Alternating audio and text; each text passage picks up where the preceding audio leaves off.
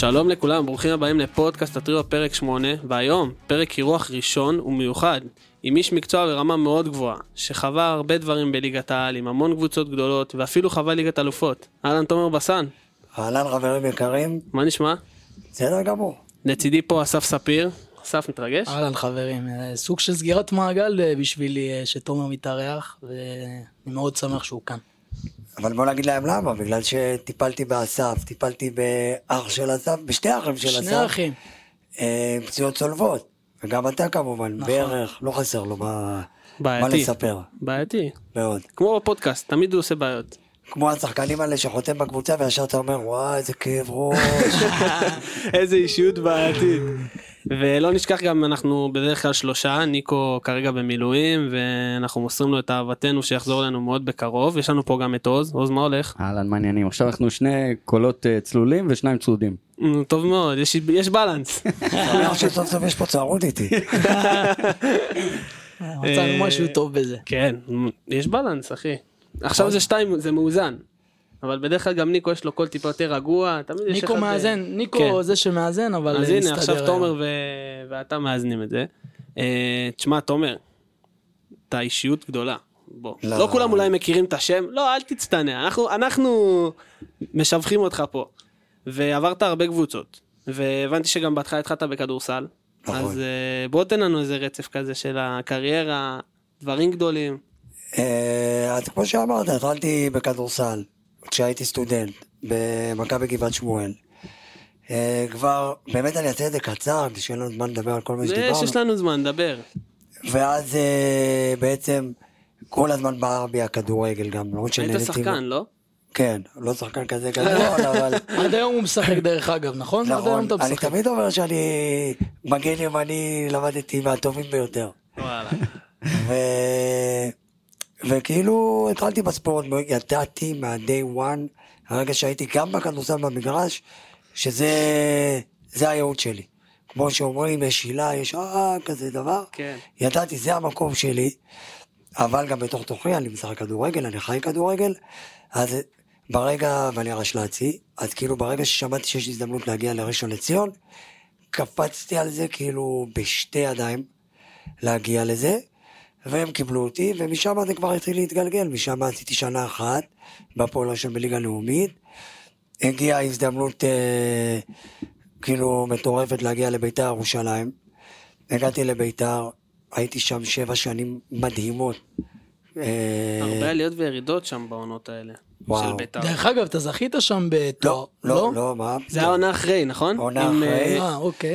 שם זכיתי להיות באירועים מאוד, אז פרשת הצ'צ'ני, אה, אוקיי, הבנתי. שזה היה חתיכת דבר. הבנתי את התקופה. גיידמק גם היה, גיא- כאילו, אני התחלתי עם התקופה. גיידמק. בטח, בהתחלה, תקשיב, אתה יודע, אני מספר לאנשים שגיידמק היה נכנס לחדר, תחשוב, עידן טל, שמעון גרשון, יש שמות, הפיגורות האלה, ברוכיאן. מוריאן בשיא שלו, כשארקדי נכנס לחדר, כולם עומדים דום, דום עומדים, אף אחד לא מדבר, לוחצים לו את היד. זה- אחד אחד. כמו נשיא כן. ארצות הברית. וואו, כן. וואו. כשאלי תמיד היה נכנס לחדר, כולם, אה, אלי, מה זה? יחי- יחי ההבדל גיידמק ואברמוב היום. אלי תמיד כן. עשה הקפות- אליפות עם הפועל, אחי, ברמה כזאת. גיידמק בחיים לא עושה דבר כזה. לא, גיידמק. היה נכנס, לא מדברים. אנשים לא היו מדברים. אתה יודע, דממה. דממה עד שהוא עובר את כולם. אבל דווקא עם ביתר, גם היה לנו שם קבוצה מאוד צעירה. זה אחד מהחדרי הלבשה הכי שמחים שנהניתי בו. כאילו שהייתי קם בבוקר ואומר, יואו, איזה כיף, אתה הולך חומר למקום. עבודה צעיר. בטח, תחשוב, אני מדבר על תקופה של שכטר, דן ורד, אצילי, חנן ממן, היה לך חדר הלבשה כזה שמח, כולם 26, 28, אצילי אז ילד, ואני, אתה יודע, אני עוד שוכח שמות, זה היה פשוט חוויה. אצילי בא איתך מראשון, לא? הייתה עם אצילי הוא בראשון? הוא היה עם אצילי בשלוש לא. קבוצות. אצילי הגיע, נכון? אצילי הגיע עם בריון מראשון לציון, שטביב שם עליהם את ה... נכון. כבר היית כן, שם. קיבלת הוא אותו. כבר היה שם. אה, כן. אוקיי, הבנתי. אבל בגלל שהוא רשל"צי, כאילו, מהזור, הכרת את ה... הכרתי אותו, וזה כאילו מהיום הראשון, הוא בא לאימון, וידענו שזהו, עכשיו אנחנו נוסעים וחוזרים ביחד. אה, והם- הבנתי. אה, פה אז כאילו נוצר- הכרת אותו כבר, סוג של יצרת איתו תקשורת. עם, אה, בטח, אצילי. גם אתה יודע, כאילו, יש סיפור שכשאצילי, הוא, ידענו כולם שהוא הולך לחתום. ואז אני יום אחד הולך לשחק כדורגל, הוא מכיר את הבן אדם עם גליקשטיין. גליקשטיין, אוקיי? היקר. זה מישהו שעובד אצלי במכון, והוא עובד בשיקום, והוא חבר אחד הטובים של עומר גם. אז אני בא, אומר לו, "תראה- לי את עומר, הוא משחק. ועומר מוביל כדור, טק טק טק, ונופל. ואז אני אומר, מה? זה עומר אצילי, כאילו? רציתי להרים טלפון לתביב, אבל לא הרמתי. בסוף תראה. מזל. ועד היום, אפשר לה- להגיד שעד היום יש לך קשר עם אה, עומר אצילי. חברים מאוד טובים מחוץ קשר, למגרש. אה, כמעט יומיומי, מדברים הרבה הרבה הרבה. אה, גם כשהוא היה בחיפה, אתה יודע, זה על בסיס יומיומי, בעליות, בירידות. והיה לו שם, אתה יודע, בהתחלה שהוא בא, היה לו את הקושי של ה... היה לו קשה להיכנס לקצב. מה שהוא עבר, כן, כן. בדיוק, בגלל הסיפור שהיה, ואתה יודע, ללוות אותו ולתמוך בו. והיום, אתה יודע, אני לא אשכח את התמונה, בדיוק הייתי בבסיס, והתמונה שאצילי הגיע למתחם אימונים, זה היה איתך, באוטו. כן. איתך זה היה. היה ברור שזה לא אשכח את אתי, זה. כאילו, אתה צריך להבין, החברות, זה לא חברות כמעניינים, זה כאילו ברמה המשפחתית, ההורים ש... כאילו ההורים שלו, אני מדבר איתם כל הזמן, אשתו, סבתא שלו, מי שמכיר את המשפחה. כן, כן. אז כאילו כשהוא חתם, אז באותו רגע גם דיברתי עם האחים ועם האימא, וכאילו זה היה ברור, אוקיי, תומר ייקח אותו, האבא אחראי. האח הבן הגדול, אדם אני האחראי. אומר האח הגדול, לא האבא, האח הגדול. האח הגדול, אתה יודע, יעזור לו לצלוח את זה. אתה יודע, באימון הראשון שלו, הסתלבטו עליי, כי כאילו הקטע הראשון באימון פשוט יצא, זה היה בחדר כושר. ועכשיו, בדרך כלל אני לא הולך לשם, כאילו, זה הקטע של דור שמשון, אין לי מה להיכנס לשם. אבל בגלל שהיה עומר, אז הכנסתי אותו, אתה יודע, וזרקתי להם, "היי, לזה, לזה, אתה יודע. נתת לו קטנות, כן, להכניס אותו לערבב לעניינים. אותו, להכניס כן. אותו לא, אפשר. להגיד שסוג אה, של עזרת לו להתאקלם במועדון. רק, רק אתה יודע, נתתי לו קצת הרגשה של ביטחון וזהו, הוא בחור מספיק אה, חזק, ראינו- ראינו מה הוא עשה במכבי חיפה. בדיוק, הוא לא צריך אותי, אבל נחמד שיש חבר. זה תמיד תמיד, יכול תמיד להוסיף. טוב שיש בן אדם שיש לך מישהו לבוא וגם להתייעץ איתו על דברים כאלה, כמו שעכשיו אם הוא טיפה מתקשה, ברור. איך אני עושה את זה כדי לשפר את זה, זה... הייתי אמור אתה לטוס אליו משמעותי. עכשיו ב... בפגרה הזאת? לא, במלחמה שהייתי, כאילו, בזמן המלחמה הייתי אמור לטוס אליו, וביטלנו כבר פעמיים. בגלל הנסיבות, כן. ברור, ברור. ואיך הוא מסתדר שם, דרך אגב? ב- מכל מה שאני מבין, עזוב רגע את המקצועי, מה שהיה שם, בפן כאילו שכולם שואלים אותי על המלחמה, כן. דווקא די רגוע שם. די רגוע, זה לא... זה שייחים אה, רגועים כאלה. כן, שם כן, זה זה מדינה לא- יותר, מקום יותר רגוע מה... זה לא מה שאתה כן. חושב להגיד שיש בטורקיה או בכאלה מקומות, זה לא רבע מזה. וגם בטורקיה תראה את אה, יחזקאל ואת ספורי. גם קרצב. כן, נכון. כן. כל האיצטדיון קורא בשמם, זה הזיה, זה פשוט... הכדורגל מעל הכל, חבר'ה. הכדורגל מעל הכל. חד משמעית. חד משמעית. אז שם זה עוד פחות, עוד פחות הלחץ וכל ההתעסקות הזאת. כן. לגמרי.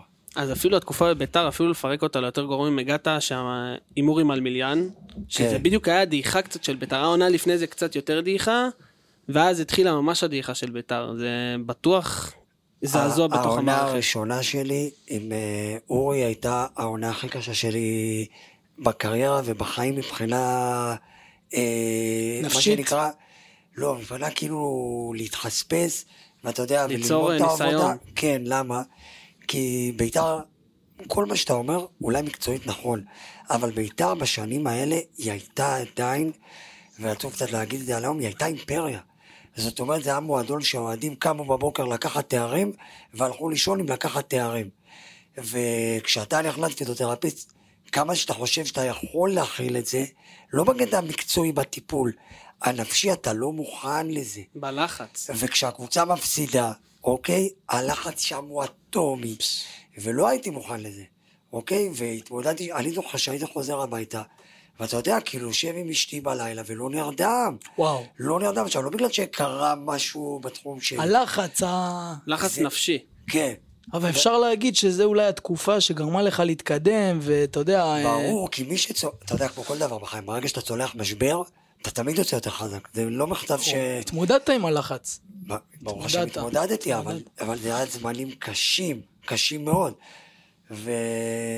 ואני חושב דווקא לקראת הסוף, עוד פעם, אם אתם זוכרים, עם אלי כהן עשינו שם רצף ניצחונות מטורף. כן. כולל ניצחנו עם את חברים הצעירים שלך. של בית"ר. אם אתה זוכר מכבי תל. אביב, ארבע אחד בבלומפילד, רוקאביצה שלושה. שלושה אה. של רוקאביצה. בטח, הייתי במשחק. עם קלטינס. ברור. כן, באותו עונה שזהבי בדיוק. שבר שם את השיא של השערים, לא? עם ה-35. 35 35 שערים, נכון, נכון. נכון. וגם שם נתתם להם שם, זה נגמר 3-2, שגם רוקאביצה אה, בס- ו... כן, רגע, כן, כן, כן. ופעם אחת היה משחק בסמי עופר וניצחנו אותם, שאצילי שם עשה גול. גול עם הראש. כן, אז. אז מקרן. דווקא ביתר חזרה להיות כן. משהו עוצמתי כל כך, שאני אומר לך, זה היה וואו, אי אפשר להסביר את זה. בגלל זה היום לפעמים כשאני מסתכל על מה שקורה בביתר, כאילו אני לא נכנס ל...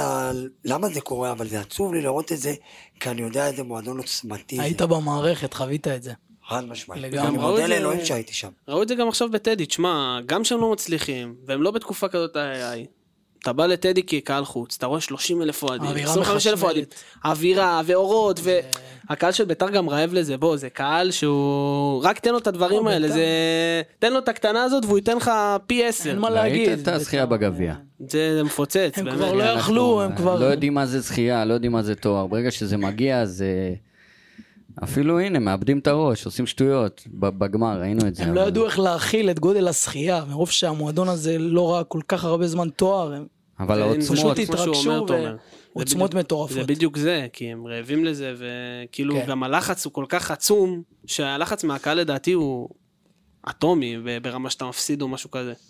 יש. שחקנים שאומרים, כאילו, אם, אם שחקן לא עובר בקריירה את המועדון הזה, זה לא אותה קריירה. והרבה יעידו על זה, איתי שכטר אמר את זה, ועידן ורד, המון שחקנים מרגישים... גם אי אפשר. חזיזה, לפני שהוא עבר לחיפה, אמר שהחלום שלו לשחק בביתר. היום הוא כבר נראה לי... היום היום הוא הוא כבר, היום- אה, היום הוא אגדה הבין ש... במקום אחר. כן, הוא במקום יותר. טוב. מפחד לנסוע אחרי ברק בכר ברכב. אבל אני אגיד לך, אמרת פה משהו, שאתה יודע, אמרת את זה, ו... וכאילו, זה אולי ההבדל. כי בביתר, אוקיי, לפחות בסוף, כבר ב-2015 עד 2017, שהייתי שם לקראת הסוף שלי לפחות, ו... ועד שעברתי לחיפה הבנתי את ההבדל. כי בחיפה, באמת, זה אליפות, גביע, ופחות מזה, זה, זה כאילו, לא עשית כלום. ובביתר, היה לנו את העונה אם אתה זוכר, של מקום שלוש, ניצחנו גם את מכבי תל אביב. כן, וני- וניצחנו את מכבי תל אביב 3-0 במרס, וזה היה אופוריה, עשינו מקום ברור. שלוש, 2018. כן, משהו כזה, אני לא זוכר בדיוק את הזה, עם שכטר וורד. כן, גמר גביע מול הפועל חיפה. ו, וזה היה, עזוב את הכישלון בגביע בגמר, זה היה כאילו הרגשה של אה, עשית עונה טובה, ובחיפה זה לא עובר. אבל גם, זה גם, זה גם כפוף ל- לסכומים. כפוף לתקציבים. אוקיי, אבל. אתה, כשאתה משקיע 100 מיליון בקבוצה בעונה, אבל איך התחלתי את השיחה? אז אוי? ואבוי אם לא. רגע, אבל איך התחלתי את השיחה? שסיפרתי לך שבגיידמק, זה מה שהיה. ולצערי לאורך השנים זה נעלם. כן. וישר כשהגעתי לחיפה, ישר הבנתי, חבר'ה, זה הכל או כלום. פשוט מאוד. וכאילו, זה הכין אותי לעבור את חיפה, ואם אתם זוכרים בחיפה שהתחלתי ב-2017, גיא לוזון, נכון? גיא לוזון, ולא, חלילה לא בגלל גיא, אבל עשינו את העונה הכי גרועה שאי פעם עשינו. מקום 11 סיימנו. אני זוכר. אתה יודע מה זה לעשות מקום 11 במכבי חיפה? אתה לא רוצה לדעת הוא מה. היה חייב לעשות שם רענון ינקלה מתישהו, הוא כבר הביא כל כך הרבה מאמנים זרים, שהוא כבר לא זכר את מי הוא הביא לפני. מנהלים מקצועיים ושחקנים וכל הזמן הוא אתה לא שינה. יודע מה הוא לא שינה, באמת. איזה אווירה קשה זה. זה היה כאילו... וואו, סיוט. סיוט. לא בגלל המועדון, האווירה... אווירה כבדה, ברגע שאתה לא מצליח זה... בטח, לא והלחץ שם. מהאוהדים, ולראות את סמי עופר ריק כמעט 10-12 אלף איש, שבסמי עופר זה כלום. זה קשה, זה לא עובר. בואנה, אז אתה עברת, תכף ניכנס ממש אה, להתחלה שלך במכבי חיפה, אפשר להגיד, עברת שם הכל. גם אה, כישלונות, הצלחות, זה ממש היית. מחובר למועדון הזה. חד משמעית, אני עדיין מחובר עליו. גם מה שקורה עכשיו, וזה, אני בקשר עם המון אנשים שם. אז אם כבר נכנסנו לזה, אתה מסיים בביתר ירושלים, אה, וב-2017 אתה עושה את הדרך למכבי חיפה.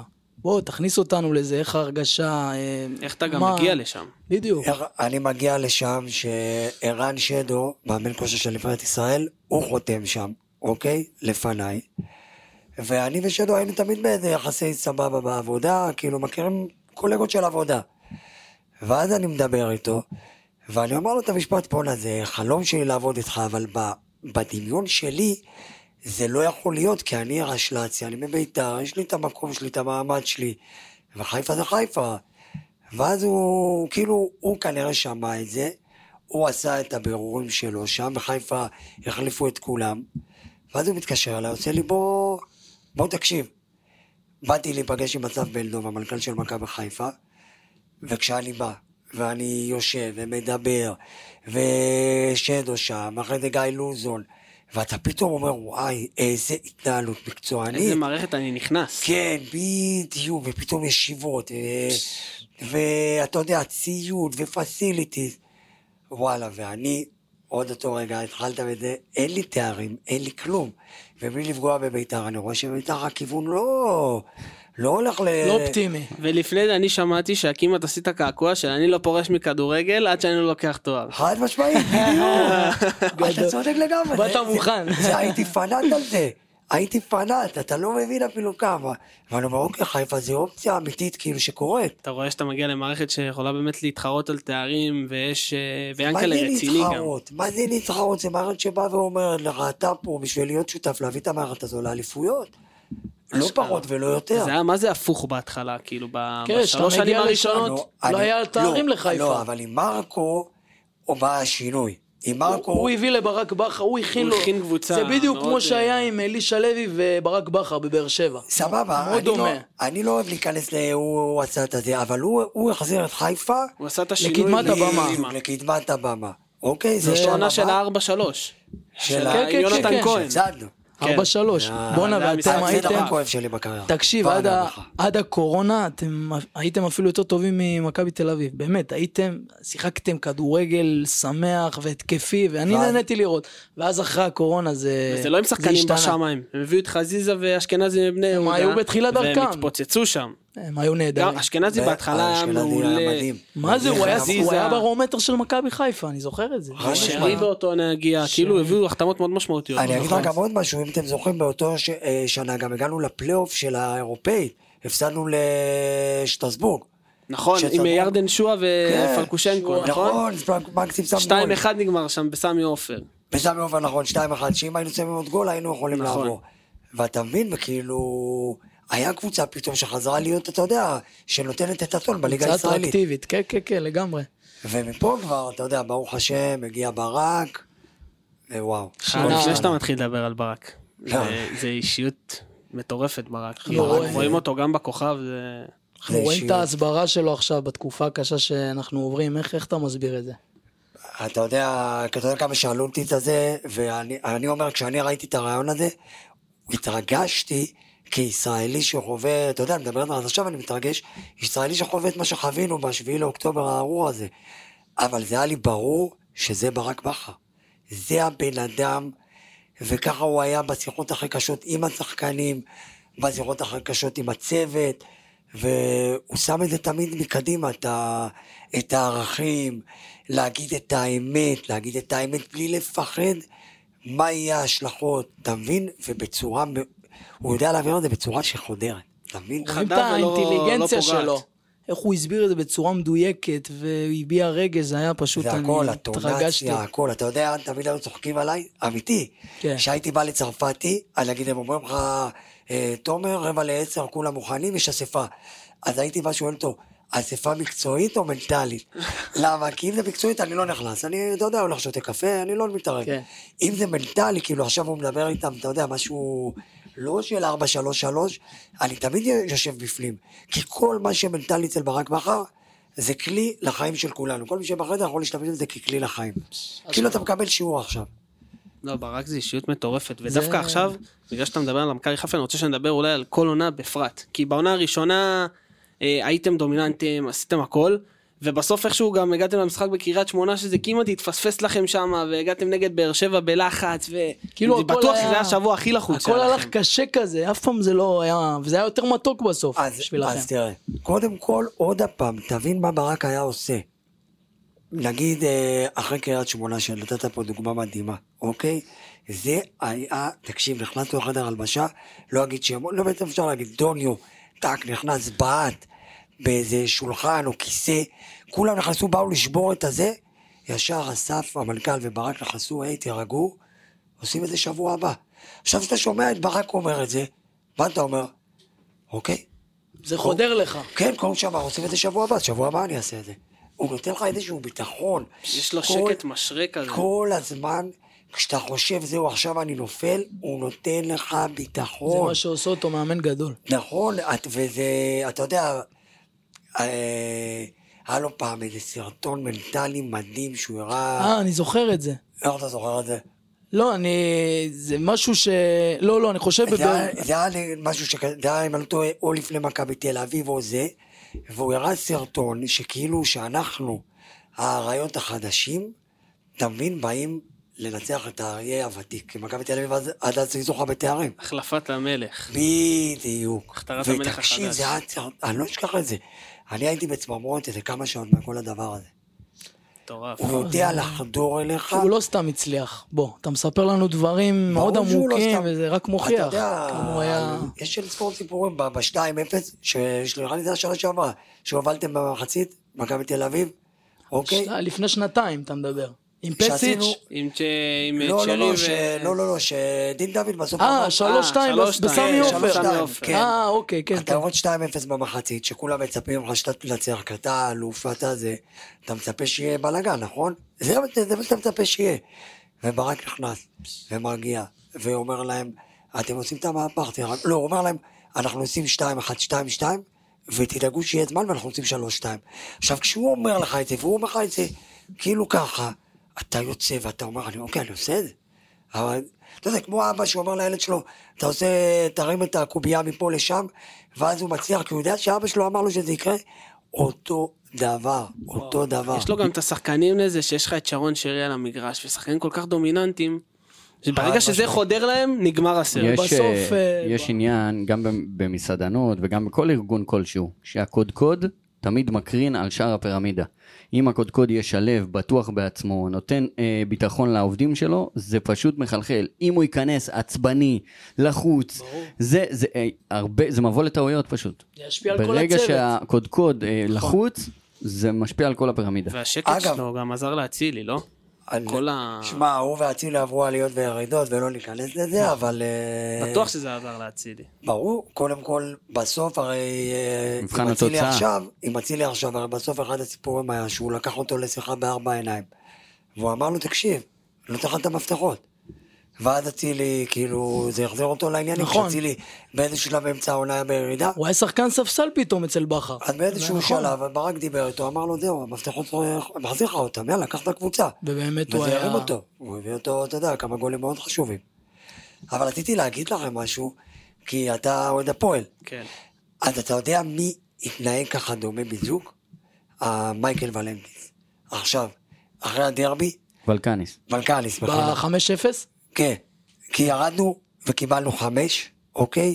והיה אווירה קטסטרופה, אה, ואף אחד לא דיבר, כמו שאתה מנהל חדר הלבשה, מת דממה, וכשהוא נכנס, היה את הפחד, את היראה שעכשיו הוא הולך לפוצץ פה את המקום, והוא דיבר כזה רגוע.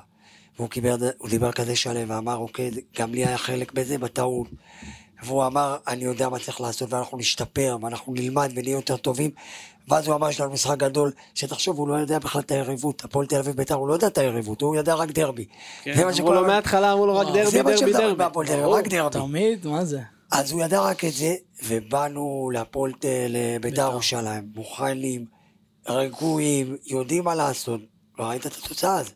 שתדע לך שאני. בתור אוהד בית"ר, התרשמתי מהרעיון שלו שאחרי הדרבי.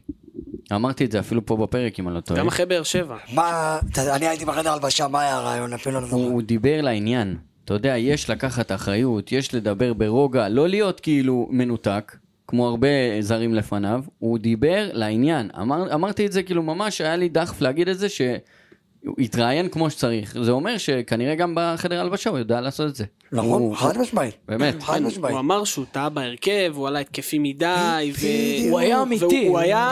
הכי הוא אמר מה שהוא חשב. וכן, וכיף לראות אז אני אומר לך שהוא הזכיר לי, אני אומר לך, יצאתי משם, אני לא אשכח, דיברתי עם איזה שחקן בהפועל, ואמרתי לו, תקשיב, יש לנו מאמן טוב, יהיה בסדר, הוא למד, אתם למדתם, אנחנו עוד הולכים לעשות פה עונה טובה מאוד. וכן, בטדי הוא הוכיח את זה. בסופו של דבר גם היה הרבה ספקות על רן בנימין שהוא מעלה אותו, רן בנימין עלה באותו משחק כנף ימין, אה, כמו מגן ימין כזה שחוזר.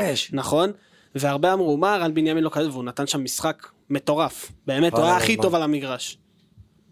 וגם אם אני לא טועה, זה המשחק שארצ'ל פתח. נכון, אה, ישראלוב היה. לא הרגיש טוב בחימום, כן. וארצ'ל גם עלה. פתח. זה גם אה, הברקה יפה. שניהם היו מצטייני המשחק. ארצ'ל ארצ'ל עוד ייתן את ה... לדעתי את הטון העונה ב... בעזרת השם, הנה עכשיו הוא חזר. מהנבחרת וזה. כן. אתה מבין? גם רן בנימין, וגם כבש בנבחרת עכשיו. אבל כן, בוא רגע. נחזור לחיפה. כי חיפה באמת זה היה נראה לי התקופה הכי מצליחה מבחינת תארים. בלי שום ספק, זה... וה- חד משמעית. ובעונה הראשונה אצילי הגיע, בעונה, בחצי העונה, הוא מגיע, מתחיל לתת את הגולים, מביא אליפות ראשונה, אליפות שנייה כבר צ'מפיונס. כאילו מתחילים לא. במוקדמות. אליפות שלישי, באליפות הש- השני... שנייה, כבר... הם נשרו השלישית- מליגת האלופות, לא, נשרו. כן, בעונה השלישית. כן, לא, הצ'מפיונס בעונה השלישית, אבל כאילו כבר התחלתם כבר להיכנס למוקדמות. בעונה השנייה של ה... אתה יודע, אחרי האליפות, כבר לא, התחלתם את המוקדמות וזה. ועפנו בסיבוב הראשון. נגד מי זה היה? קיירת, נכון? קיירת, זה כן. כן, עצומה. אבל זה- זה כל הסיפור, הרי שאבנו בסיבוב הראשון לקיירת, אוקיי? ואז שנה אחרי זה, ברק וכולם, כל הצוות שלו, הכינו תוכנית למה נכשלנו. למה נכשלנו בקיירת. ואחת המסקנות היה כמות האימונים וכמות המשחקי אימון. וההכנה שלנו לעונה שעשינו את השמפיון, היא הייתה עונה, ההכנה שלא אני, 14 שנים עד אותו רגע בקריירה, בחיים לא עשיתי. כאילו כל רגע משחק, כל רגע לא היה לך ניסיון אימון. מקדים כאילו. לא, זה לא רק שלא. אני, אף קבוצה לא עשתה את זה. שעשתה כמות של, אה, תחשוב, בשישה שבועות, אפילו זה שישה שבועות, ארבעה שבועות, שבעה משחקי אימון. וואו, איזה עומס. עכשיו, ואתה ב-preseason, אתה מבין? ואז באנו בעצם למשחקים, אתה יודע, אולימפיאקוס, קבוצות קבוצות, באנו fit, באנו מוכנים. מה זה, מוק... אחד, אחד ה... אחת ההופעות הכי גדולות של קבוצה ישראלית במוקדמות. ליגת אלופות. בארבע אחת באולימפיאקוס. ארבע אחת, והיה לכם את. הקבוצה הקפריסאית בהמשך. לימסול. נכון, ואפולו נכון, ועשינו. שם שלוש עם צוות של אה, עלי מוחמד שלא עשה נכון. גול, לא עשה יודע גול. לתת- לא יודע לבעוט, הוא נתן אבל צמד. השחקן זה היה פיירו. במוקדמות. נכון, זה וגם-. וגם תמיד חזיזה, חזיזה במוקדמות, הוא עם גם הבישולים. זה בישולים, אקס. פקטור חזיזה. שמע, היה שם הכל, הכל נדבק. ושרי עם הבעיטות חופשיות שלו. שרי זה תמיד שרי. אתה יודע, משחקים כדורגל 90 דקות ולא הגרמנים, שרי מגיע. תשמע, הוא הוכיח את זה בדקה 90 שם נגד, אה, נגדכם. אני סובל ממנו כל הזמן משרי. כל המשחק וואו. אנחנו מובילים, פתאום דקה אחרונה. יצא לכם לראות אדם. את הגול אתמול שהוא שם נגד פתח תקווה? כן. איזה טאץ', איזה טאק, פס קל, חזק. עשה את זה. כזה קל אבל. זה שרי. בא לו בטבעיות. אבל הגול של אילי חג'אז, זה היה, איזה גול. אבל זה הברקה, זה מדהים, אבל שרי עושה את זה כל הזמן. כל הזמן. שרי יש לו מגמה שהוא תמיד נשאר בזה, כאילו אתה לא תראה. משרי משהו אחר, בדיוק. כאילו אתה תראה משהו יותר טוב אולי, אבל אתה לא תראה משהו, בעיטה פחות טובה, כמו, אחד הזרים הכי טובים שלו. אגב, אילי חג'אג'. שנה שעברה שחק מול ביתר בגביע. איפה? בעפולה. בעפולה. בעפולה, כן. קולטים כאילו, היה היה מצוין במשחק הזה. אבל איזה קפיצה, עד להרכב בחיפה. אשכרה. יפה מאוד. שמע, עכשיו מסי נותן להרבה צעירים להתערבב. יפה מאוד. הרבה מאוד. ואמרת שרי נגיד, הגול שלו נגד ביתר באלוף האלופים, זה הדוגמה הכי טובה. הוא לקח את הכדור שם, המשחק היה 1-0 לביתר, הוא פשוט לקח את הכדור, נתן בעיטה לחיבור, בקלות הוא עשה את זה אפילו, אני אומר לך שהוא לא התאמץ. זה הוא שחקן. הדמות, זה- אין, אתה רוצה את שרי תמיד בקבוצה שלך. תמיד. תמיד, תמיד, תמיד. תומר, לא דיברנו על האליפות הראשונה. תספר לנו איך ההרגשה פתאום לזכות בתואר הראשון שלך בקריירה. שמע, כמו. שאמר פה ידידי, אני הייתי חם על זה ברמות פנאטיות. אתם לא מבינים כבר, זה היה בשבילי כאילו... אני לא יכול אה, להתקדם בחיים בלי זה. כאילו, בקטע נעול. ובאמת, שהגיע, אתה יודע, עוד קריית שמונה וזה, ואני לא אשכח, העליתי סטורי, שאני חוזר בקריית שמונה לבד, ואני כאילו שם שיר הללויה. כאילו שאני חייב עזרה, שמישהו יעזור לי להביא את זה. וכשזה קרה, זה היה מושלם. אה, זה היה התפרצות של רגשות. אה, זה היה בשבילי סגירת מעגל, בכיתי, אשתי והילדים היו שם. זה הכל, אתה יודע, תוך כדי אתה מתקשר לאמא שלך, זה הכל.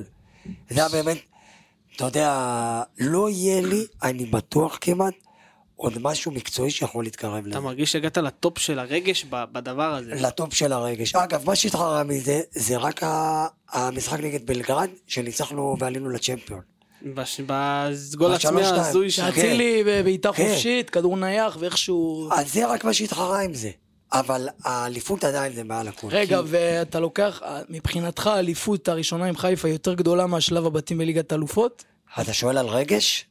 מבחינת ברור, החוויה, מבחינת ה... מבחינת החוויה ברור שזה לא, אבל מבחינת ה- האותנטיות של הרגשות ומה שאני מה? חוויתי, כן. כי אתה צריך להבין, האליפות בשבילי זה היה משהו שאני הצבתי לעצמי כמטרה. אף אחד, אתה יודע, בוא נהיה אמיתיים, אה, לא הצב לעצמו מטרה, זה צ'מפיון ליג, זה מאוד, זה משהו מאוד מאוד קשה לעשות בישראל. זה משהו מאוד. חריג. בדיוק, זה חריג. אז ברור שאם אתה מגיע לצ'מפיון ליג זה חלום שיתגשם, אבל לא הייתי, הייתי יושן גם בלילה אם לא הייתי שם, עכשיו אני יושן יותר טוב. אבל כאילו, אם לא הייתי עושה אליפות, אז אני אומר לך שלא הייתי יכול לישון בלילה, ברמות האלה. ואפרופו ליגת אלופות, אתה מקבל קבוצה כמו פריס סן ג'רמן, שמשחק שם שחקן בעיני רבים הכי גדול בהיסטוריה. אתה מבין את גודל האירוע, אתה, אתה קולט שאתה הולך אשכרה לפגוש את מסי, נאמר ואמבפה. אתה, אז, אתה מבין אז את זה? אני אומר לך, זה, זה יום שהוא חלום. וזה יום שאתה כל הזמן צובט את עצמך אם זה אמיתי. ואתה יודע, כל מה שקורה, שהוא הולך לידך בדשא, ושהוא הולך לידך במנהרה, ואתה יודע, אתה מחייך אליו, והוא מחייך חזרה. היה לך איזה סיפור שצעקת לו משהו, קורסון כן, קורסון. כן. וואלה, יודע הכל. אני, אני, הוא יפה. בא מוכן. באתי מוכן. בא מוכן. אז אני אומר לך, זה כאילו, זה, זה, כן, זה חלום. זה חלום שהתגשם. השגת חולצה של מסי לפחות? לא, יש לי את לא, של אצילי כל... לקח אותה. עזוב את זה, יש לי את כל החולצות של יובנטוס אחד, של בנפיקה אחד, של פריז לא הצלחתי להשיג, הם לא נתנו. במשחק הראשון כאילו השחקנים אה, לקחו, אז אתה לא... אתה לא לוקח. אתה לא לוקח, אתה נותן להם, במשחק השני כבר תבקש שחקן זה, תארגן לי, גם לא אכפת לך מספר, העיקר שיהיה. ואני לא יודע למה, פריז לא חילקו לנו, לא. נתנו. רגע, אז בעונה אחרי האליפות, בעונה השנייה, עפתם נגד קיירת, הייתם דומיננטים בליגה, הייתם גם בקונפרס. כן, היינו היה בקונפרס. אוניון, היה לכם שם... אה, כן, שתחשוב אוניון היום. בליגת האלופות. משחקים מאוד קשים. בטח, היה בית של ליגה אירופאית. היה יוניון, סלאביה פראג, והיה... שלצערי אני שוכח. כן, אנחנו גם... לא משנה, היה עוד קבוצה והיה לכם שם משחקים לא קלים. לא קלים בכלל, וגם, שמע, זה גם המצב שאתה לומד מה זה עומס משחקים, אוקיי?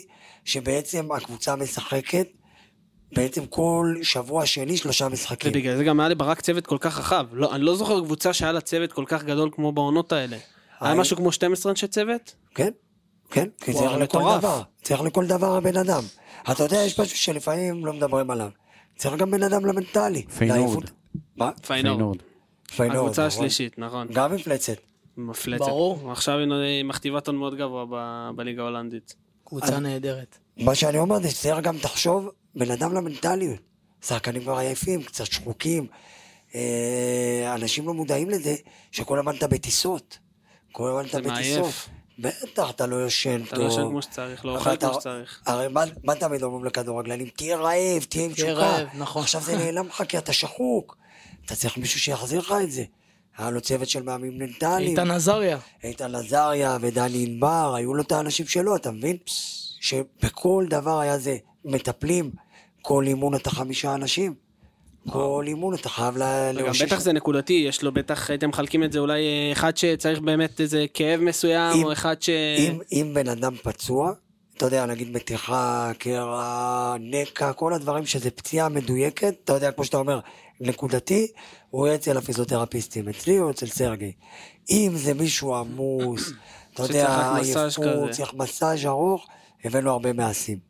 וואו, איזה צוות, באמת צוות וטוב, זה גם גדולה של ברק שיודע לנהל צוות כזה ולהפעיל את כולם. אבל זה היופי שברק, שתבין שהוא אומר לנהל את הצוות וזה, זה לא שהוא... הוא בא אליי, הוא אומר לך, תומר, אתה עכשיו מנהל את העניין הזה, אז זהו. כאילו, לא עכשיו, ברגע שהוא נותן למישהו את הסמכות, אז הוא סומך עליו, אתה מבין? היו לי מימים שהיו אומרים לי, כאילו, אוקיי, אתה אחראי, ובעצם לא היו, הם היו מתערבים לי בכל דבר. ואז בעצם כל הזמן הייתי, עכשיו, כשמאמן מתערב, בעצם המאמן, אתה יודע, הוא כמו המפקד בצבא, אתה לא יכול, אין עליו עוררין. כן. עכשיו, ברק שהוא נותן את זה, הוא בעצם נותן, מראה לכל השחקנים, החבר'ה, תומר אחראי, הוא הבוס. ואז זה נותן לכולם כאילו איזשהו גם ביטחון ללכת איתי. בטח. שמה שאני אומר זה כאילו קדוש, וזה מאוד מאוד חשוב בכדורגל. כי שחקנים יכולים לסטות לך ימינה שמאלה בשנייה, ואסור לך לתת להם, אתה צריך ללכת במסלול. שלא יאבדו לך את הפוקוס. נכון. באותו עונה גם הגעתם לגמר גביע, נכון. והפסדתם שם לבאר נכון. שבע, ליריבה בשנים האחרונות שמתחרה איתכם. כמה זה הציק ב... שיכולתם לקחת את הדאבל ולא... זה היה לכם ביד ולא לקחתם. קודם כל, אם אני לא טועה, זה אמור להיות הקוואדרפל. כי כאילו זה היה, זה היה היה את גביע הטוטו. האלופים, גביע הטוטו, ו... משהו שאף אחד לא עשה בארץ. נכון, זה מה שזה היה אמור להיות. כן. אה, זה מאוד מאוד מאוד ביאס, אבל בגלל שהיו את כל השלוש תארים, זה כאילו... ובדיוק אם אני לא טועה, יום או יומיים אחרי כן. זה היו את החגיגות האליפויות נכון. הרשמיות. ובגלל זה אמרו שבאים לחגיגה מבואסים כאילו ש... כן, לא, אף אחד, עד עצור, אף אחד לא בא מבואס, אבל זה כן, זה... זה כן הדהד. בראש, זה הפריע כזה. כן, חד משמעית, זה הפריע, אבל זה לא... וגם הפסדת בפנדלים. אתה מבין, זה כזה התפספס. והעונה האחרונה... אגב, וסתם שתדעו, אתה יודע, עכשיו אתה מדבר על הפועל תל אביב. כן. תמיד אני אומר בהפועל תל אביב, ואומר להם, תקשיבו, אני רוצה גביע. הם עושים לי, מה גביע? יש עוד זה. אין לי גביע. ועכשיו אני רעב לתארים עדיין. בוא נראה אם יהיה גביע בכלל שאלה אם עכשיו. תשיג גביע עם הפועל. אל תדאג, אם אני אהיה שם בסוף יהיה גביע, תהיה בטוח. קודם נצחו אותנו ואז תרצה גביע. אחי, הכל יהיה. גם זה יהיה. כל דבר מגיע בעיתו. אה, תומר, אני רוצה לחזור אליך לפן האישי. בוא, בוא תסביר לנו מה זה סדר יום של פיזיותרפיסט. אתה מגיע למתחם אימונים, אה, אתה מגיע לפני השחקנים, אני מאמין. כן. בוא, בוא תכניס אותנו לזה, איך, איך סדר יום של אה, פיזיותרפיסט עובד? אה, אתה מגיע, אוקיי? לפני השחקנים, אתה מסדר שהכל יהיה מוכן. בדרך כלל אתה מגיע כבר עם איזושהי תוכנית של הפצועים. עוד פעם, כמו שאמרנו, פצועים זה לפיזיותרפיסט. אז בדרך כלל אתה מגיע, אתה כבר יודע מי יבוא ראשון, אתה יודע במה אתה מתעסק, ואז הם מתחילים לבוא. וזה כמו, אתה יודע, כמו מיון בצבא. אתה מתחיל, נגיד, יבוא אליך שרי, אתה בודק אותו שנייה, ואתה מבין שהוא תפוס במפסע, טק, מפנה אותו לעיסוי, מדריך מה לעשות. ואתה הבנתי. פשוט לחלק את זה תוך כדי. פשוט יש שלבים כאלה עד שהוא נכנס לאימון, אתה אומר. לא, כאילו- זה השלב של החדר הלבשה. מה שאתה אה. אומר על האימון, זה כבר קורה יום לפני זה. יום לפני זה, אתה יודע איך סיימת את האימון. אתה יודע מי פצוע, מי כאוב, מי עייף, מי, מי בעומס. אה, ואת זה אתה מעביר לדרור ולברק, ואז אתה רוצה שכמה שיותר הם יבואו מוכנים, המאמנים, לאימון שהם יודעים, אוקיי, אין לי את שרי, אין לי את אצילי, אין לי את אה, סתם אני מרסן, ואז הם מתכוננים לזה. והם אומרים, אוקיי, שירדו לי שלוש שחקנים, איך אני בונה את האימון? כמה שפחות הפתעות שיהיה להם. ואז מקסימום, עכשיו נגיע, הגיע השחקן הרביעי, בא אה, חזיזה, הוא אומר, אה, קצת מרגיש את האחורי, אז אתה אומר, רגע, אז הוא לא יעשה לי ספרינטים, אני לא רוצה שיעשה את זה. אז אתה מוריד אותו מקטעים מסוימים. הבנתי. אתה מבין? ואז ברק אומר לך, אוקיי, אז הוא יעשה את הטקטי, את התבנית, את הדברים שזה חשוב למשחק, ואת המשחקונים, ששם כבר, אתה יודע, שחקנים חופשיים, כן. הוא לא עושה. אתה מבין? ואז אתה בונה איתו את הדברים האלה. זה חשוב, אתה בחיים לא בא לאימון, חוץ מבאימון ביום הראשון, וכאילו... בלי הכנה. בלי איזושהי מוכנות, בלי לדעת לאן אתה מצפה ומה קורה. עכשיו ממש אתה שולח להם רשימה כאילו של ה... חד משמעית. הבנתי. עכשיו תספר איך זה היה בביתר. בית"ר- פחות מסודר, ברור. אתה שולח בוואטסאפ. אתה בא, מפתיעים אותך באותו רגע. אבל זה הקטע, בית"ר זה בדיוק זה אתה בא, ומה שקורה באותו רגע, זה עם זה אתה מתעסק. עם זה אתה מתעסק. אני יכול רגע שאלה אקטואלית, חבר'ה? שאל. יש פה שני דברים, שני אנשים שהיה לך נגיעה אליהם, שעכשיו התחילו איזה עימות מתוקשר. זה גם קליימן, השוער, וגם אה, דיה סבא. ראיתי, ראית? לפני שנכנסתי, אבל אה, אני באמת אמנע מזה, כן. כי שניהם, שניהם אני הייתי איתם במערכת יחסים לא ראינו. דברים כאלה בעבר. זה עצוב, אני לא יודע למה זה קורה. אני לא יודע אם ביניהם יש משהו אישי, אבל זה עצוב לראות. ממש שני שחקנים מקצוענים מתקוטטים ברשתות, זה נראה, היה נראה מאוד מביך, אבל אני לא יודע, ואני מכיר את. שניהם, שניהם אנשים, אה, אתה יודע, באישי הם אנשים טובים, אני לא יודע מה התקופה קורה הזאת שם. נראה לי מוציאה מאנשים דברים שהם לא רוצים שיצא מהם. גם סבא. עם הסערה שיש לו, וקליימן, אתה יודע, רע- יכול להיות שרב התעצבן כמו כל בן אדם במדינה, שיכול להיות וראה את זה והתעצבן. והחליט שהוא מגיב. ברור. אפרופו התקופה הזאת, יש פה שלט קטן ביניכם. כן. אולי זה הזמן להקדיש. זאתי ירדן רומן, היא פיזיותרפיסטית. אה, היא נחטפה מקיבוץ בארי, בשביעי לעשירי. וגם פה, יש לי פה חולצה, אם הראו, רגע, יראו, יראו. אה, דניאלה גלבוע. בוא תזיז את המיקרופון שיראו. לא, לא, רואים, רואים, הכל. רואים הכל. דניאלה גלבוע, שהיא תצפיתנית מנחל עוז, שגם נחטפה. היא הבת של אה, השותף שלי, של רן גלבוע, ידידנו אה, היקר. כן. ואתה יודע, באנו להזכיר שיש עוד אנשים ששם, אנחנו חווים עכשיו, ברוך השם, תקופה שמשחררים. אבל אסור לנו לשכוח, אתה יודע, אני שומע הרבה ש... כאילו שלא... שזה שיחזירו לנו עוד ועוד ועוד 13 ופה 13. אנחנו נחזור לזה, אבל זה לא יחזור בקרוב. עד שהאחרון לא יחזור, זה לא ייגמר לעולם. בדיוק, ובכל ברור. מקום שיש, ואתה יודע, אני מזכיר את האנשים מהקהילה שלי, הפיזיותרפיסטית, ויש עוד, איפה שאפשר תמיד לשים כל את זה. יוזמה זה מבורך. לשים את זה על באמת. השולחן, אתה מבין? באמת כל הזמן אה, מבורכת. תומר, במעבר חד כמובן, אה, הכנו לך שאלון קצר. אה, אנחנו בטוחים שאתה תהיה מעניין אמרת פה. לי שנדבר על תקופת המשחקים שהולכת להיות. חכה, לא חכה, סיימנו. לא סיימנו, יש עוד זמן. אנחנו באנו מסודרים, אין לך מה הוא לדאוג. אמר לי, הוא אמר לי, תשמע, בוא נדבר על כמות המשחקים וזה, אמרתי, חכה, "לא, חכה, אתה, יש לך פה עוד זמן. אה, אתם זוכרים שיש טיפולים? יש, יש, אל תדאג, יש טיפולים, אנחנו נספיק. דבר איתי על השאלון. אה, אנחנו נעשה שאלה-שאלה, אני ועומר, אה, אז תהיה מוכן להגיב לכל שאלה. יאללה, אתה מתקיל תהיה אבל אותי. אמיתי, אנחנו רוצים אותך הכי אמיתי. תמיד אני אמיתי. גם, גם אם אני אתחמק, אני אהיה אמיתי שאני מתחמק. גדול. אה, טוב, אז קודם כל, העונה הכי קשה שעברת. העונה הכי קשה שעברתי? זה כבר, אני. חושב לא, שם... לא, לא, לא אמרתי. העונה 2017-2018, מכבי חיפה עם ההולנדים. אה, אוקיי, העונה הראשונה בחיפה. לא, ולמה? העונה, כן, אבל אחרי שגיא לוזון הלך. כי זה מאוד, מאוד מאוד שינה, היה שם מערכת יחסים מאוד נוקשה לצוות, מאוד לא נעימה. אה, זה בפער העונה הכי... כי בביתר זה היה קושי, אבל שאתה יודע שזה כמו שאתה מתגייס לצבא, זה משהו קשה, אבל לא משהו נפשי כאילו בקטע שמתעללים בך. ופה עם חיפה עברתי שם אני אישית, דברים לא נעימים, וזה העונה הכי קשה שלי. חד משמעית. העונה הכי מוצלחת שלך בקבוצה. אין פה שאלה. לא, יש יש לך איזה שלוש עונות, תבחר אחת. מה שבחיפה. אה, אי אפשר, זה רק העונה של הצ'מפיון.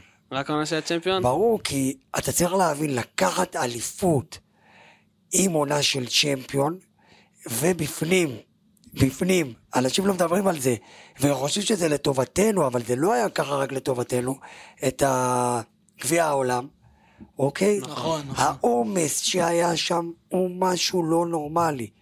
זה לא משהו שהיום קיים בכלל, תחשוב שעשינו שם, אנשים שוכחים שבין ספטמבר, סליחה, בין אוגוסט לאמצע נובמבר, שהתחיל הגביע העולם, אנחנו כבר היינו באיזה 40 משחקים, 30 סוף משחקים. סיבוב גם. איזה עומס. כן, סוף אנחנו- סיבוב ניצחתם את הפועל 5-2.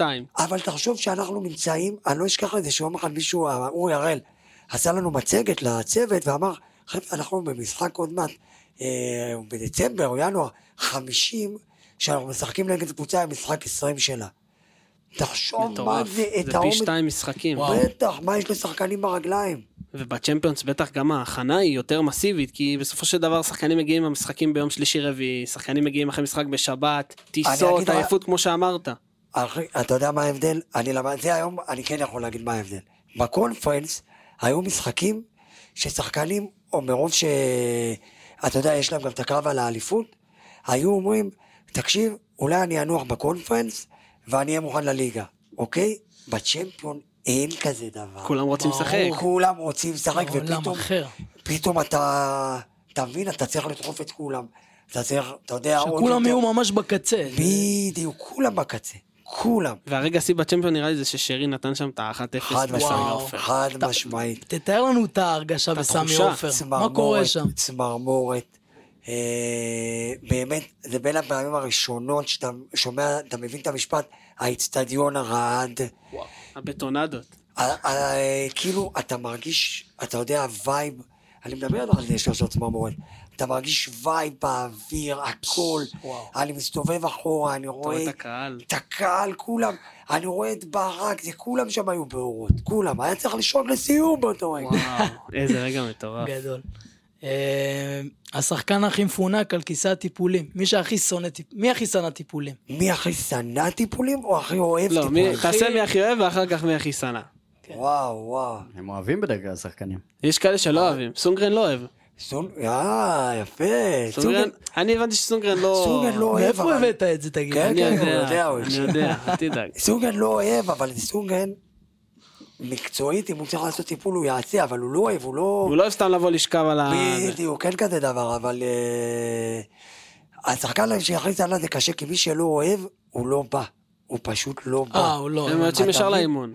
כן, וכאילו אתה צריך כל הזמן לשכנע אותו לבוא. בוא, בוא תשב חמש דקות, בוא. שחקנים שאוהבים טיפולים, יש הרבה. הכי מפונק. אצילי. מה פתאום, לא. איפה אצילי, מה? אז יש הרבה יותר מאצילי, כי יש שחקנים שבאים. כאילו...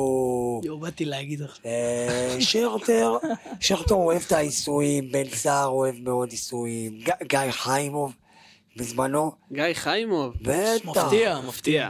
למה אתם לא מכירים? כי שוער, כאילו, לא, אתה יודע, כמה הוא כן, עושה, כן. אבל הוא לא עכשיו, נגיד... אז פה, לשחקן עצור, שדה. כן. עצור, יש לכם פה טעות, שכל מי שעובד בכדורגל יגיד לכם, שוערים עובדים כמעט הכי קשה. עם הניטורים. בטח, תחשוב ששחקן כדורגל יש לו אימון קל נגיד של שלוש אה, קילומטר, ארבע קילומטר, נגיד אימון התאוששות, בג'וגינג, השוער עדיין יקפוץ לך, עדיין... ייפול, אה, יקום. בגלל שהוא לא רץ כמו שחקן שדה, כמות זה הקטע. שלו. אבל נראה לי התנועות של הרגליים, של הברך, כן, כאילו, יש יותר טיפול, יש הרבה שחקנים מפולקים, אין לזה סוף. אז סיכמנו על גיא חיימוב?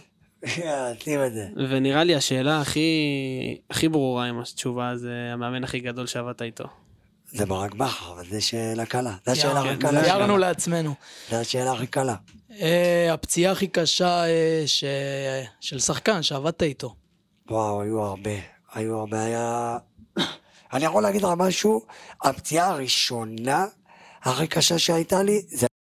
אפילו אתם לא תזכרו, של אלי דסה. נגד הפועל תל אביב, בית"ר ירושלים, הפועל תל אביב ברמת גן. עם על- אחד אחד, כן. טוטו תמוז בפנדל. בדיוק, יפה. ואני אתן לך גם את הכובש. של ביתר, לירון דיאמנט. וואו, וואו, שמע, הוא גאון.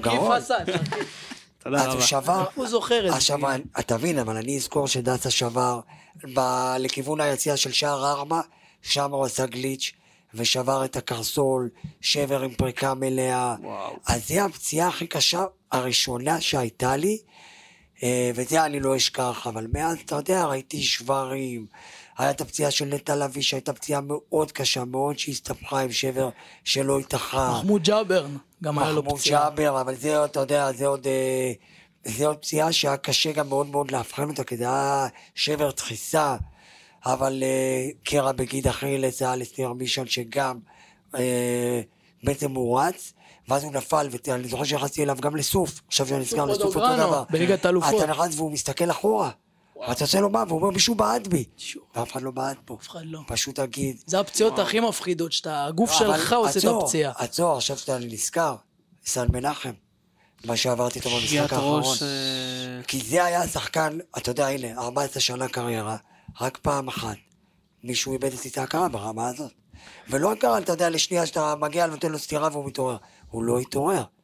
הוא בעצם מתעורר פעם ראשונה בבית חולים. דרך לא בבית אגב- חולים, זה היה באמבולנס, שדוקטור סמר נתן לו איזה משהו שהקפיץ אותו. דרך אגב, סן מנחם, כבר הזכרת אותו, מה, מה המצב שלו? הוא יחזור לשחק, לא יחזור לשחק? שמע, אני לא יודע איפה זה עומד לחזור או לא, אוקיי? אני יודע שהוא עוד מחכה לתוצאות של בדיקות וכל הדברים האלה, מעורבים בזה הרופאים הכי טובים בעולם, בעולם. וסאן הוא חולה כדורגל ואוהב כדורגל, והוא יקבל את ההחלטה, אתה יודע, שהכי נכונה לו ובטוחה לו. היום, אתה יודע, אנשים אה, לא יודעים, לפעמים יש לו משפחה. אז השיקולי דעת משתנה. יש לך איזה סיפור מרגש, או שאתה יודע שאתה רץ לשחקנים שהם חווים פציעה, איזשהו סיפור מרגש, או איזשהו סיפור מצחיק או הזוי שהיה לך עם שחקן? וואי, סיפור הזוי. משהו שאתה לא אה, תשכח בחיים, איזשהו רגע. יש לי רגע אה, עם ג'וש כהן דווקא, שזה ממש אני זוכר, נגד אה, אשדוד, באחד המשחקים החשובים שלנו, וזה אם אני לא טועה באליפות הראשונה. עם אצילי? לא, לא, לא. נתן שם או... אצילי נתן שם, כן, אצילי נתן, אבל שדין דוד באשדוד דורס את ג'וש ופותח לו את הברך. אני נכנס לברך של ג'וש פתוחה לשתיים. וואו. אוקיי, עכשיו אתה לא יודע מה לעשות עכשיו. היתרון שגם ג'וש כהן הוא בן אדם קר רוח. אנחנו שוטפים לו את זה, וגיא ליבוביץ', אני לא אשכח, הוא היה שופט, הוא מסתכל על זה ועושה, מה זה, תסמן חילוף. מרוב שזה היה נראה רע, ואני אומר, תן לי שנייה, תן לי שנייה, ואני אומר לדוקטור ברבר, תשדך אותו, כי יש לנו שטחן, ואפשר לסגור. והוא מתחיל לשדך אותו טק, טק, וצ'וש, פאק, פאק, פאק, פאק, ככה, ואנחנו, ואתה יודע, ועושים לו דוד לוק, דוד לוק, ואז אני סוגר לו את זה, וזה פנדל, זה פנדל, ואני נעמד, כאילו הפנדל ביציע הדרומי, מה שדווקא שם זה הצפוני, ואני נעמד כאילו איפה שהאוהדים של חיפה. ואני עומד ואני אומר שהוא, איך הוא יעמוד, איך הוא יעמוד עכשיו, כאילו, אני יודע מה עשיתי לו. והוא לוקח את הפנדל, ואני כאילו פעם ראשונה מרגיש כאילו זה גול שלי. ואני מסתובב לקהל, כאילו, רץ, כשזה מחמת מראות, כזה, יש, רץ אליהם, ורץ אחורה, כאילו, אתה יודע. עכשיו, אני רץ לקהל כולי, לספסל כולי באופוריה, ואני כולי מרגיש זה, ותרבט עושה לי, שב בה, שב בה, אתה מחייך, שב בה. ואני כאילו מרגיש, וואלה, זה היה שלי. טוב, נראה לי הגענו לשאלה הכי מעניינת. מה החלום הגדול שלך? החלום הגדול שלי היום זה... זה אם יהיה הזדמנות לצאת לקבוצה גדולה באירופה. אני לא יודע אם זה יקרה, אבל זה עדיין שם. אבל מעל הכל זה בבוא היום הנבחרת, חד משמעית. ו... אני רוצה להיות אין לנו ספק שתגיע לזה. כן, אנחנו מאמינים. שתגיע יש שם עכשיו מישהו מדהים שם שעושה את העבודה, ובבוא היום, כל דבר... כל דבר בעיתו. נמרוד. נמרוד היה נכון. פה גם. איש מדהים. ורגע, עכשיו אנחנו נדבר על הפועל, על התקופה הזאת ואיך איך חוזרים. והשאלה היחידה אם הביאו לך טייץ במקום תחתונים, כי שמעתי שיש לך אמונה תפלה. חד משמעית, וכשאמרתי להם את זה, שבאתי למשחק הראשון נגד נתניה, זה היה המשחק הראשון שהיה בבית, אני אומר להם, תנו לי טייץ, והם מסתכלים עליי, אז אני אומר, אתה אתה לא שחקן. שם זה לא, אתה יודע, בלי לפגוע, שם זה לא חיפה שנותנים לך, אתה יודע, לא חסר, אתה רוצה טייץ, קח, גם לאישה. אז- אז כאילו, אז שמתי, אמרתי להם, לא, אני שם טייץ. והם הסתכלו עליי וזרמו. עכשיו אני בשלב הבא, להגיד להם, תנו לי נעלי פקקים. אה, אוקיי. אבל- אתה תמיד עם פקקים. נכון, אבל אה, כל דבר בעיתו. כל דבר בעיתו. כל דבר בעיתו. אז הפועל, תקשיב, אה, מה שקרה בעצם שמסיבות אישיות, אוקיי, אני החלטתי שאני מוריד אה, הילוך בכדורגל, והסיבות הן מתחלקות לשתיים. בראש ובראשונה משפחה, צריכים להבין שבזמן, ב-14 שנה אתה לא רואה את הבית. אין דרך, וככל שברוך השם חיפה יותר מצליחים, זה ככה אתה התעסקות. פחות זמן זה בבית. נהיה יותר אינטנסיבי. בדיוק, אתה פחות זמן בבית. וחו"ל והכל. ומצד שני, כמו שהוא פה חברי יודע שבילה אצלנו, אה, נכנסתי שותף למכון פיזיותרפיה, וברוך השם העסק רק מצליח ומצליח, וזה גם דורש ממך זמן. והגעתי למצב שלא יכולתי לשלב את זה. לא יכולתי לשלב את זה.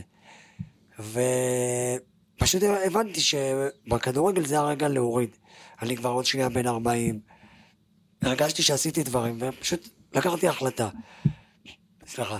ואז בעצם, איך שהודעתי שאני עוזב, בעצם פנו להם כמה קבוצות, אחת מהן הייתה הפועל תל אביב, מבחינתי הייתה גם, נפגשתי עם אה, חן סול ועם המנכ"ל, וכמו, אתה יודע, אני לא אגיד, זה לא כמו חיפה שבא ואומרים אליפויות, אבל הרגשתי vibe של אנרגיה חדשה, רוצים להתקדם, כל הצוות, שמזמן לא פגשתי מייקל, ובורחה שם הוא מאמן, הם היו עם תשוקה, עם רעב להצליח, לקדם את המועדון. וזה שאב אותי, כי אני, אני כן עדיין בן אדם שרוצה לנצח. יש לך עדיין את הרעב הזה, את התשוקה התשוקה. בדיוק, כי, כי אני חולה כדורגל, אמרתי לכם את זה בהתחלה. ברור. וזה פשוט משך אותי, והם הסכימו לזה למשרה מאוד מופחתת יחסית. ואני יכול לשלב את זה, ואתה יודע, בלי לפגוע במשפחה שלי. פשוט מאוד. והעבודה בהפועל היא עם בוגרים, או גם יש את הנוער שמצטוות לזה? כאילו, איך לא, הממשק? חד משמעית העבודה, מיין ג'וב הוא הבוגרים, אבל כמו שבחיפה, עזוב, זה, אתה יודע, זה, גם בחיפה לא היה לי כאילו שום גישה לנוער, אבל לא היו שולחים עליי בלי סוף, בוא תעזור, בוא תיתן עצה. אה, זה היה איזשהו כן, אה, אבל חיכוך זה לא. בהגדרה כן. של התפקיד. אז גם בהפועל תל אביב זה לא בהגדרה של התפקיד, אבל הם שולחים עליי מלא שחקני נוער, ופעם אחת הייתי שם, אמרו לי, בוא תראה פה כמה שחקנים. אני, אתה יודע, ברגע שאתה בשביל המועדון, אתה אתה מוכן לתת. בשבילו. אתה עד הסוף איתם. אה, זה בדיוק ככה, אתה יודע, עוז הוא עוד. בית"ר, כשהייתי בבית"ר, אתה יודע, עד המוות, עד המוות בחיפה, חיפה זה בכלל, ברור, ככה צריך. חיפה זה כאילו עוד יותר, נכנסתי ללב ברמות אה, שהייתי, אה, קרבתי. חיפה זה הייתה הקרבה של הכל. המשפחה. לא, אבל גם חיפה, המחיר המשפחתי ששילמתי הוא עצום, אז נתתי להם הכל. והפועל תל אביב, הם רצו את העזרה, אני תמיד, תמיד אהיה שם, גם אתה יודע, עכשיו במלחמה נגיד, אז אה, שתי הפיזיותרפיסטים שלנו בהפועל תל אביב הם במילואים. אה, אז אמרו לי, כאילו, נגיד אני המון צריך לבוא פעם, אמרו תבוא יותר. אז אתה בא. אין, כי אתה מבין שאתה צריך לעשות אקסטרה, כי צריך לעזור. זה, לא- המק... זה המקצוענות. זה בשביל המועדון. לא. והחזרה היום של השחקנים, כי שחקנים חוזרים אחרי כמעט חודשיים בלי ליגה, מה, מה החזרה, המקום שלך פה? החזרה עכשיו, אתה יודע, היא, היא קצת, אה, לא אגיד מלחיצה אותי, אבל היא קצת, אני כבר יודע לקראת מה אני הולך, ובתוך הפועל תל אביב זה מה שאני משדר. שאנחנו הולכים לתקופה שיהיה בה פציעות. ומי שיחשוב בתור מאמן או בתור בעלים שאצלי לא יהיו פציעות, אז כנראה שהקבוצה שלך רק מפסידה. הוא חי בסרט. או, או שהקבוצה שלך רק מפסידה, ואנשים לא ברור. רצים, לא רצים פשוט. הולך להיות פציעות, היא תהיה תקופה מאוד קשה ל, לכל מי שבתוך הקבוצות, בין אם השחקנים, אה, בין אם הצוות הרפואי, ובין כמובן עם המאמנים שיצטרכו לנהל את כל הסגל וכל הדבר הזה. מצפה לך עבודה אה, גדולה איתם, עם השחקנים. חד משמעית, חד משמעית, ומי שלא יבוא, קבוצה שלא תבוא במודע לזה, היא פשוט, תקרוס. היא תקרוס או שהיא תפספס. ברור, היא ו- לא תעמוד בקצב. כשאתה. אומר במודע לזה, זה סרגל מאמצים. לא רק סרגל מאמצים, אתה יודע, אני לא ירק כי זה עדיין אחורה של הפועל תל אביב, אבל uh, אנחנו ממש סידרנו את זה. Uh, כל יום, כל שבוע, מה עושים? זאת אומרת, גם, אתה יודע, כל מי שבכדורגל מכיר את זה שאתה מפסיד 3-0 ואז המאמן בא ומעניש אותם בכמה ריצות, אין את זה. כשאתה בשלוש משחקים אין זמן לשטויות. ואם אמרת היום חופש, גם הקבוצה הפסידה ארבע, יש יום חופש. אתה לא יכול לזוז מזה ימינה ושמאלה. ואם שחקן עכשיו אה, עבר איזשהו עומס ב-GPS, בזה, אז אתה לא יכול לקחת את הסיכון. כי אתה לא תאבד אותו, אה, אני אאבד אותו משחק ויאללה, יש לי משחק עוד שבועיים. אתה תאבד אותו, כי יש לך ראשון, שבת, שלישי, שבת, אתה מפסיד שבוע, הפסדת שלושה משחקים. שלושה משחקים. כן. וכל מי שיאמר, כל מי שיאמר, אתה יודע, הימור אחד פגעת, הימור שני פגעת, אתה תפסיד. וכשאתה תפסיד שם, אתה זה. אתה יודע, כשהיינו בחיפה, אז אה, כאילו עוד פעם, בחיפה יכולתי להביא גם את הביטוי ה... של הפיזיותרפיה בקטע המדעי, המחקרי, כי מאוד, יש שם את אורי הראל ודור שמשון, אנשים שבאמת, אתה יודע מה, גם מהאקדמיה. אז השיח הוא אחר.